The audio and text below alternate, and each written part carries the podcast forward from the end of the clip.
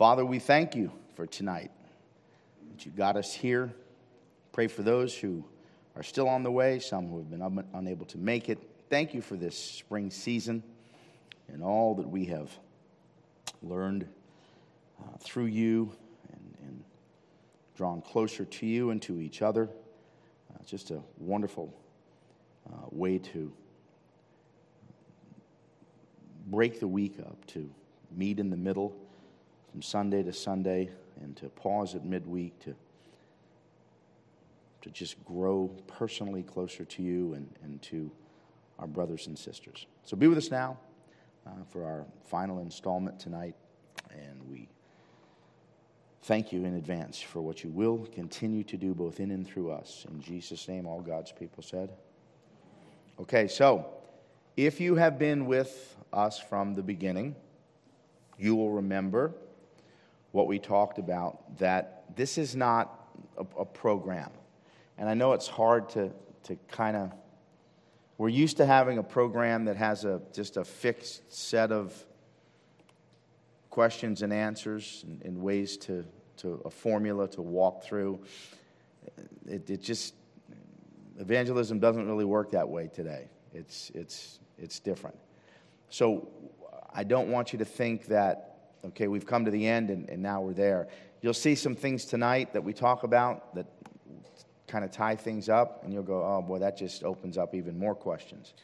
And that's the whole goal, is that we could continue to ask questions that matter, to be able to engage the culture, and hopefully be able to get to a spiritual conversation about Jesus. So we'll look at a few more things. You went through it in a very difficult way, one week at a time. This will be done in a 2.5-hour workshop with a break somewhere in the middle, and most of your questions will be answered as we run through it that way.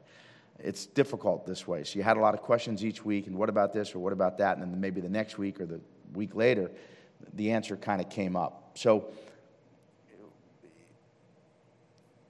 the formula that we have given you using your hands, and we'll see it again, is just for you to be anchored into what we call a story that makes sense out of the world that we live in.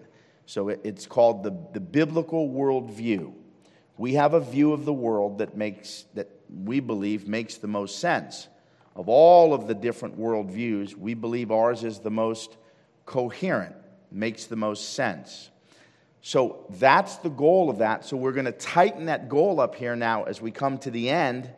We're going to tighten the goal up of you having a framework of being able to enter into conversation with this meta-narrative. Remember, most of the people that you will speak to in this cultural context do not have a meta, meaning large, narrative story. They don't have an overarching story for things.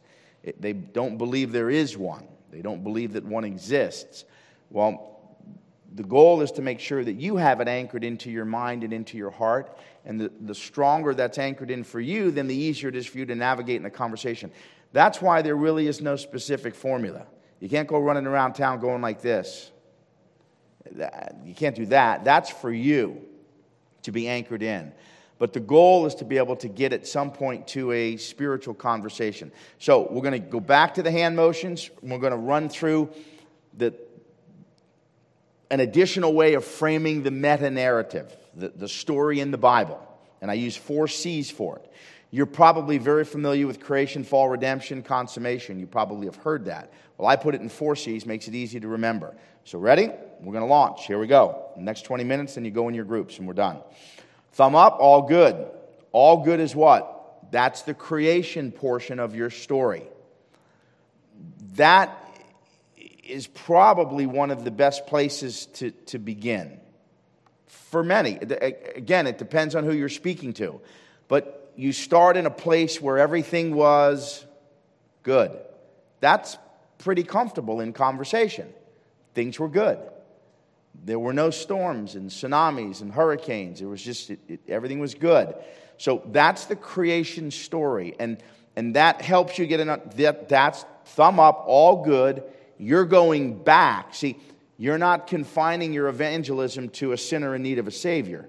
You're taking your approach all the way back to the beginning, and you have to today. You could run into somebody who's ready for a sinner in need of a Savior, but under 35, you're not going to run into many of them. And with each passing year, we get further and further away from that. So, because there's no definition for sin. The millennial has no definition for it. There's no context of it. They have a little bit sometimes of an understanding of maybe shame and guilt, but sin, what is that? So, all good creation, all bad corruption. That's the fall. So there's your second C. That gives you what? It gives you a coherent explanation for why there's all this bad stuff in the world. And it even allows you to answer the questions that no other worldview can answer, the brokenness in creation. Why is creation messed up? If man sinned, well, man was responsible for what? The cultural caretaker, creation. He was to care for the creation. You were to care for everything that God had given. The borders of their lives was to expand to the boundaries of God's kingdom. They fell. Everything fell with them. So now we see this mess. So we have creation. We have corruption. That's for you. Now we have Christ. That's the all paid. Our goal is to get to this, but it may take you a half a dozen conversations. It may take you a half a dozen weeks or months or who knows how long. You just have to be able to be flexible in understanding who your audience is and how you're speaking to them. But we have a creation that was all good, corruption, everything went bad, all paid, that's Christ. That's the answer to the overarching questions that every human heart has. It's the solution to the problem of every human heart, whether it's acknowledged or not, the need for forgiveness. And then you have consummation. Let's pray. Everything, and you can picture it this way. Forget the aspect of the prayer. It's just anchoring you in. Both hands come together. Consummation of the kingdom. Everything then is what? We're back to shalom. Everything is right. Everything. The lion will lie down with right. You're going to see that this weekend when we do our Palm Sunday message. When Jesus, I'll give you a little insight before you even get here. Next. Jesus rides in on that donkey, but it wasn't just a donkey. What was it?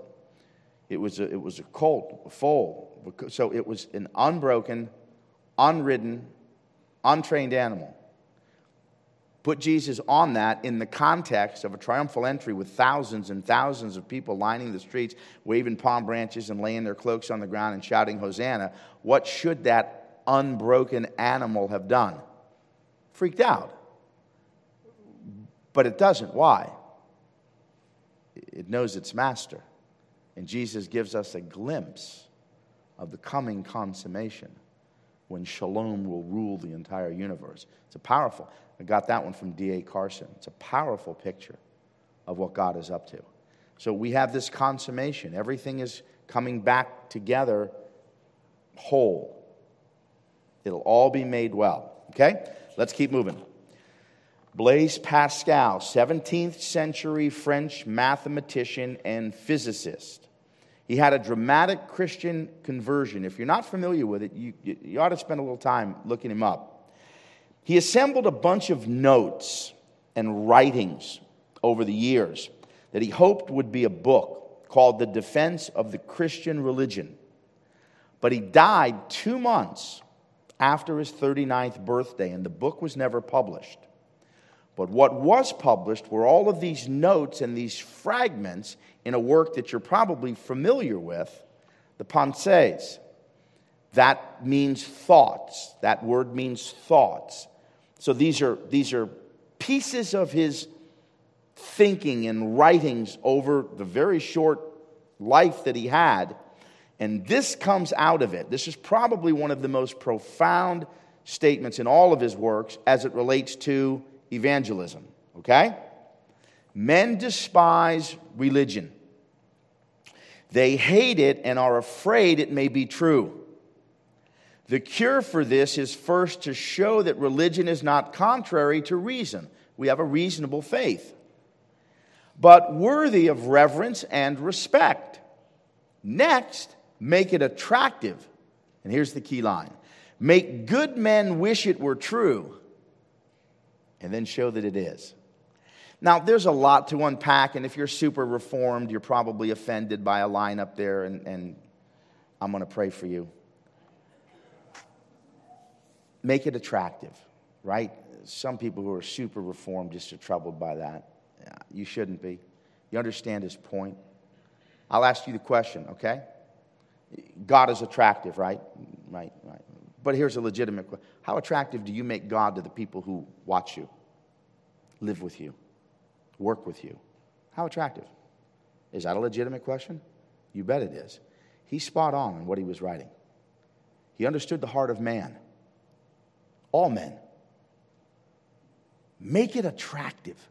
Make good men wish it were true, and then show them that it is. You know why so many are turned off to Christianity? Christians. And I'm not sure they're Christians. But those who profess faith in Christ, who has any interest in that? Often you hear people say, you know what, I love Jesus. I love the Christ. I just can't stand those stinking Christians. Why? We make God so unattractive. So to break this down in just 2 points, very simple. And again, you don't need to be a scholar. Share, number one, share a reasonable faith. What's a reasonable faith? All good, all bad, all paid. Let's forgot it. Okay, you got it? Creation, corruption, Christ, consummation. Got it? Okay, that's a reasonable faith. You have opportunities to share. You share that reasonable faith. It makes sense out of the world it's reasonable. It's coherent. It answers the big questions. And then he says, make it attractive. What is that? That's service. That's a cross-shaped life. You can't just go running around trying to get people converted. You got to serve them and minister to them. You tell somebody who's thirsty, fare ye well. God loves you, and you do nothing to slake the thirst. We've missed an opportunity to make Christianity attractive. The gospel meets physical needs, yes? Now nod your heads. You have to be meeting physical needs. Does it only meet physical needs? No. Is the physical need the most important need? No. But is it important? Yes. The gospel meets spiritual needs. And if you could only meet one, yes, that would be the one. But the way the world works today, it's unlikely you're only going to get one shot. And you're not going to run into them. This takes time. One of the best ways to keep a door open is to meet a physical need. And I'm looking at many, and you know what that means. How many of you in this room meeting needs? You know who you are. That makes God attractive. So that's Pascal. You have to know the culture. You got to know their hopes and their fears and their dreams. You got to know their passions. You got to know what keeps them up late at night. It's not hard. Why? We're all the same. We just have Jesus. So it's not like you have to go on some supernatural treasure hunt to try to figure out what's going on out there, because it's going on in your own heart. And all we need to do is connect at a heart level with these people. So the question is, how attractive? Make it so attractive that good men will want it to be true, and then show them it is. Because we do believe it to be true. Yes? Okay. That's Pascal. Now listen. That's why I said this isn't a program. So you're going to come out of here tonight, and you're going to get in your group, you're going to go home, and you're going to go, man, why didn't he say this? Why didn't he say that? Why didn't he bring this one up? I've got 1,000 questions. You keep coming to me all you want and keep asking. I'm only going to give you one scenario. That's all I can do. We've tried to break a few things down as we've gone along, but here's a scenario for you. This is a skeptic who is being answered. We together are going to answer a skeptic. Ready? Here's a very common skeptical question. How can a loving God send people to hell? That is legit. So what do you first have to do? See the first C? I try to put it in words that I can remember. You have to connect with them. Remember back in the process, further back, feel, felt, found. I feel the way you feel. I felt that way. Here's what I found. How can a loving God send people to hell? Connect. Yes, hell sounds as unfair as it is unloving for a God of love. Do you agree with that? That's a great response. Now what's just happened? We've connected at the deepest possible level. Whoa. And you're a Christian? Yeah. It sounds unfair and unloving that people are going to hell. I'm with you. But you can't stop there. You go from connecting to challenge. So what's the challenge for this one? You put it back on them. Where is your evidence for a loving God? Stay there for a moment. Remember, listen, you're trying to get people to a place of deep communication and unpacking what it is that they think they believe. You have to get them to a place. The atheist, unbelieving skeptic, when something bad happens, cries out, says, how could a loving God do this? You don't even believe in God. What kind of a dumb statement is that? And where in the world did you get a concept of a God of love? You're able to bring it back to them. So where is your evidence for a loving God? Okay, go. Watch this. Here's the continuing challenge. In Greek mythology, gods are what? They're immoral. In Asian mythology, gods are mischievous. So where did you get your understanding of a loving God? Only the God of the Bible is loving, kind, good, and forgiving. Now you've changed the entire framework of the conversation. Where do you come up with a loving God? You know where you came up with it? You're an image bearer of that God of love. Deep inside of you, you know there has to be somewhere. But you're still struggling with many questions, and that's okay. Those are legitimate questions. But you have to at least know, where does that come from? You didn't just pull it out of thin air. You didn't get it from Greek or Asian mythology. It comes from the Scriptures. So you have the framework, and there's every question that comes up, that's the three things. You have to connect. I get it. Me too. Then you have to challenge it lovingly and kindly. And then you have to comfort by getting them back to where? The gospel. Because remember, what have we said over and over? Only when the plot line of your life is in Christ will you come to a happy ending. That's it. So we have to ultimately get them back to that. You ultimately get them back to a sinner in need of a Savior. You get them always back to that. I always get back to that. But you can't lead with that. You have to lead. You have to connect at a heart level. How can a loving God? Great question. I'm with you. It's unloving and it just seems uncaring. It seems unreasonable. But how did you come up with a loving God? Where did you get that? Because all of the gods that I hear about are not loving. They're really messed up.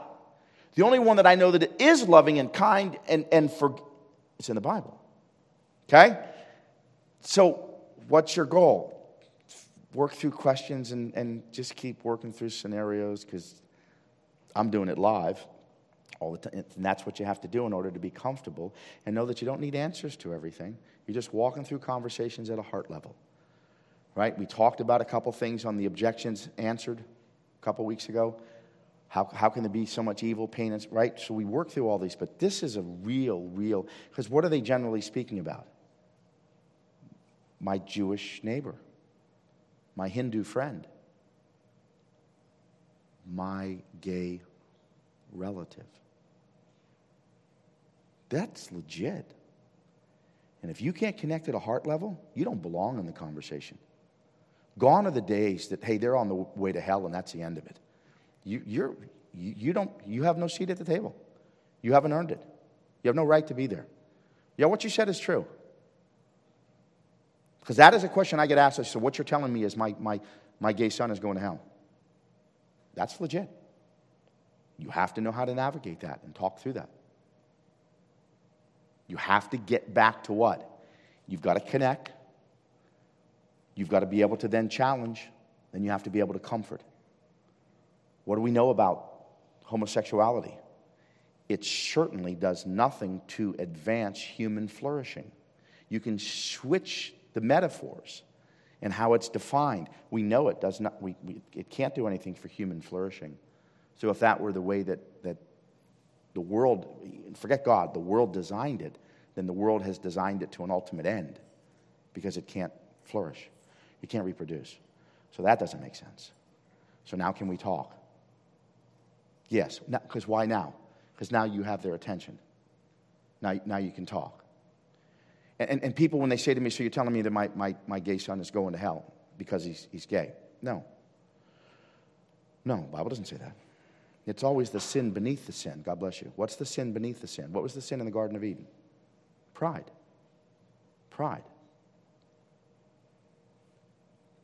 So you're able to frame it in a way that allows you to connect at a heart level. These are real issues.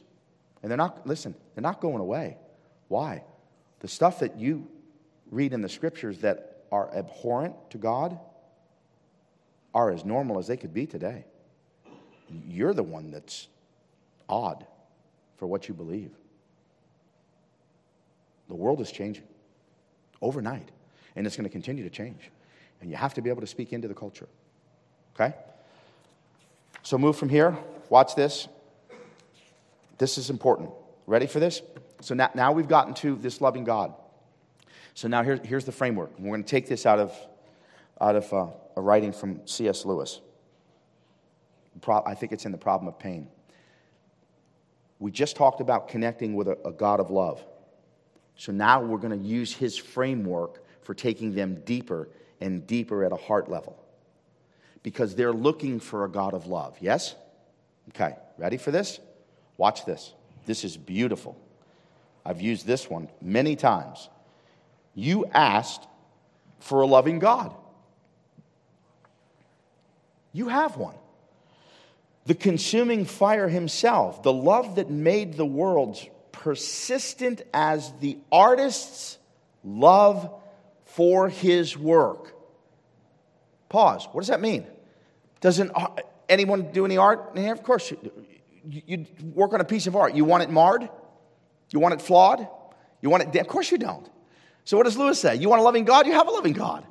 Like an artist loves his work. Then he keeps going. Watch how this builds. This is beautiful. This is so disarming. And it connects at the deepest level of the heart. Provident and vulnerable as a father's love for a child. You've got a child. You let the child just keep heading over the cliff till he goes over? Or do you step in and stop? You stop them. Why? Because you know what's best. So as an artist loves his work and a father loves his child. Stay with us. Watch this. Jealous, inexorable, exacting as love between the sexes. How this should be, I do not know, Lewis says. It passes reason to explain why any creatures, not to say creatures such as we, should have a value so prodigious in their Creator's eyes. You want a loving God? You have one. What's wrong with a God who gives you rules and regulations and tells you how it is best to live? It's an artist with his work and a father with his child. You have that. Why does that make the hair on the back of your neck stand up? You've never thought through it. That's why. Your goal is to get your audience to think through what it is they think they believe. Does love allow you to do whatever you want to do? Husbands and wives, you're free to go do whatever you want to do. Sleep with whoever you want to sleep with. Live in any way that you... Of course not. It's ludicrous. No one believes that. You know exactly what love demands. There has to be a framework around that love. There has to be something that holds it in place. You have a God of love and a God who's told you the best way to live. How would he know? Because he created you. Got it? These are powerful, powerful, and they're disarming. Then they know what they see you as? Reasonable and open and not narrow-minded and dogmatic and just messed up. Disciples making disciples. You ready? We're not calling people to a life of rules, rituals, and religion. We are calling people to a right relationship with Jesus Christ. Listen to me carefully. Everyone that you speak to, do you know what they believe your faith is? Say it. Rules, rituals, and that's all. That's all they've. Some grew up in the church. Some have heard enough about us. Some have watched the way that we live. And that's all they know. We're not calling people to that. What are we calling them to? The one thing that every human heart desires, a love relationship.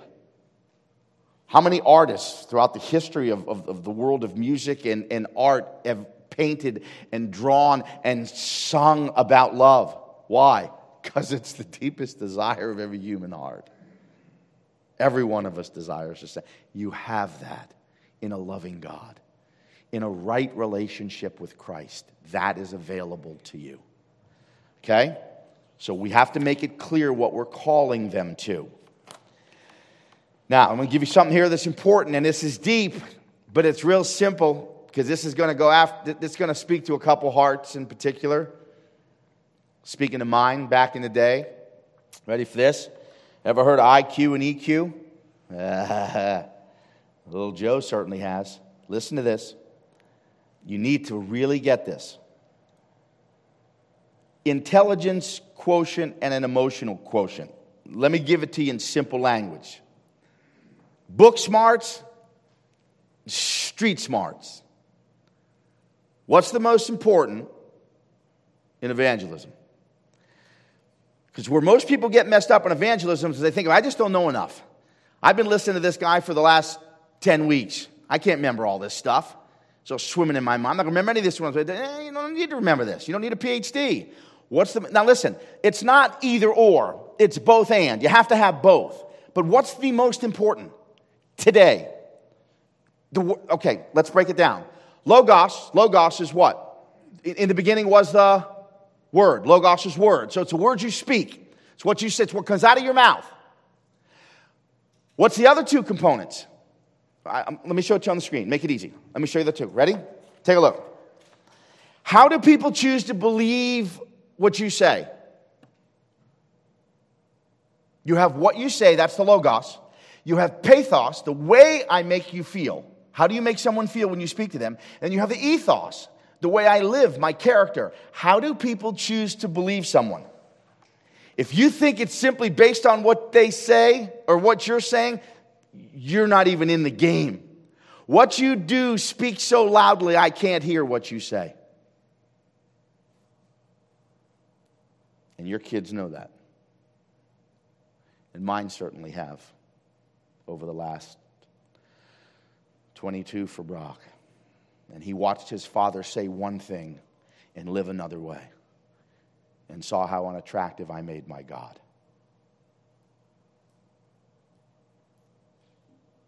If we're not willing to see our own brokenness and willing to grow and change, we have no right to speak to anyone about this God.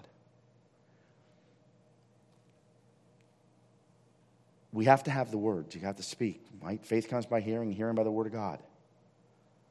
But the days of being dogmatic, and I know the truth, and the truth will set you free. If you can't connect at a heart level, see, why is that a good word for you? You don't need to go to school.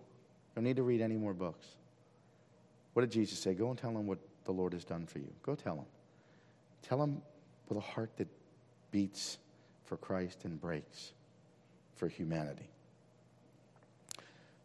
Those three things have to come together.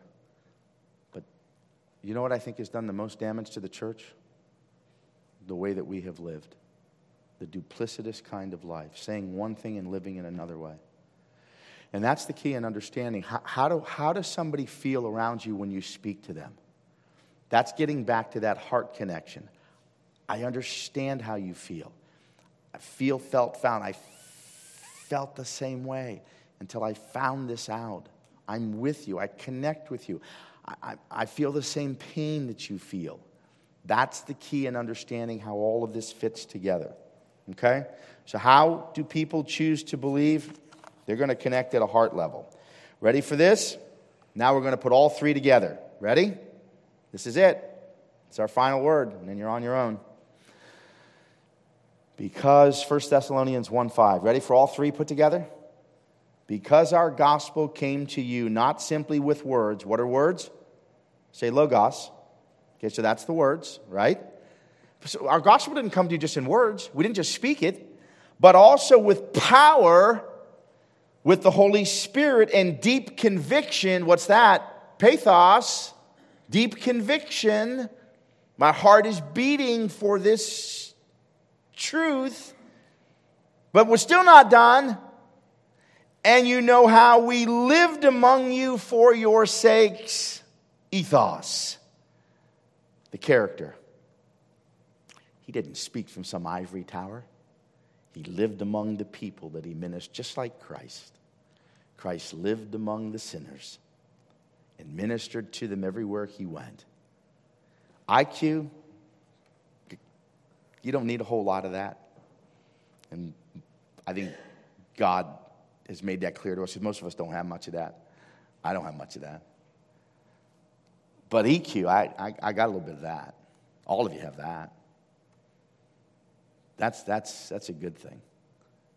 People want to connect at a heart level. Invest your life. Final picture.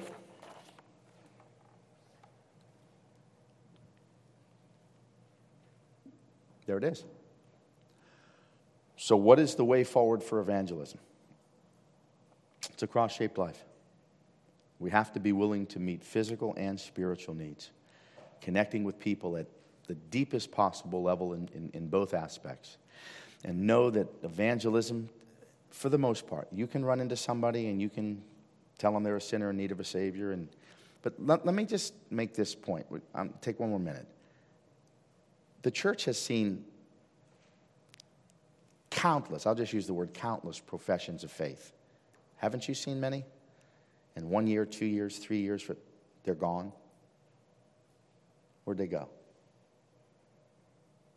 When we're trying to force people into a profession of faith, get them to that end point, most of the time it's just words.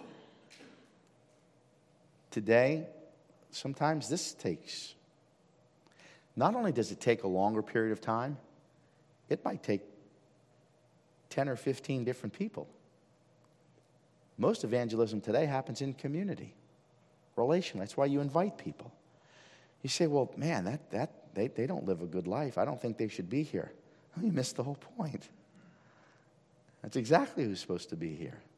You invite sinners to come because we're all sinners. And in the context of community, hearts begin to get transformed. They watch the way you live. And then you go to where they are. And you engage into their lives. I know many Christians go, I couldn't do that. I couldn't. Then God can't use you. You have this little zone that you're comfortable, then God can't use you. Jesus made it clear. You have to go where they are. Don't fear where they are and what they do. Go and minister at a heart level and watch God provide the increase. That's evangelism. So, we're going to put this on the board in the next month or two. We're going to start the workshop. So here's my encouraging challenge to you. What we want, hopefully everybody in the church at some point, to be able to feel comfortable enough, and we'll give a little, not that it's a big deal, but a little certificate that says you've completed the materials and you're a facilitator, and I want you to start teaching this with me. I want you to start teaching it here in the church, teaching it outside the church, teaching it everywhere that you go. You're a facilitator. But there's a requirement.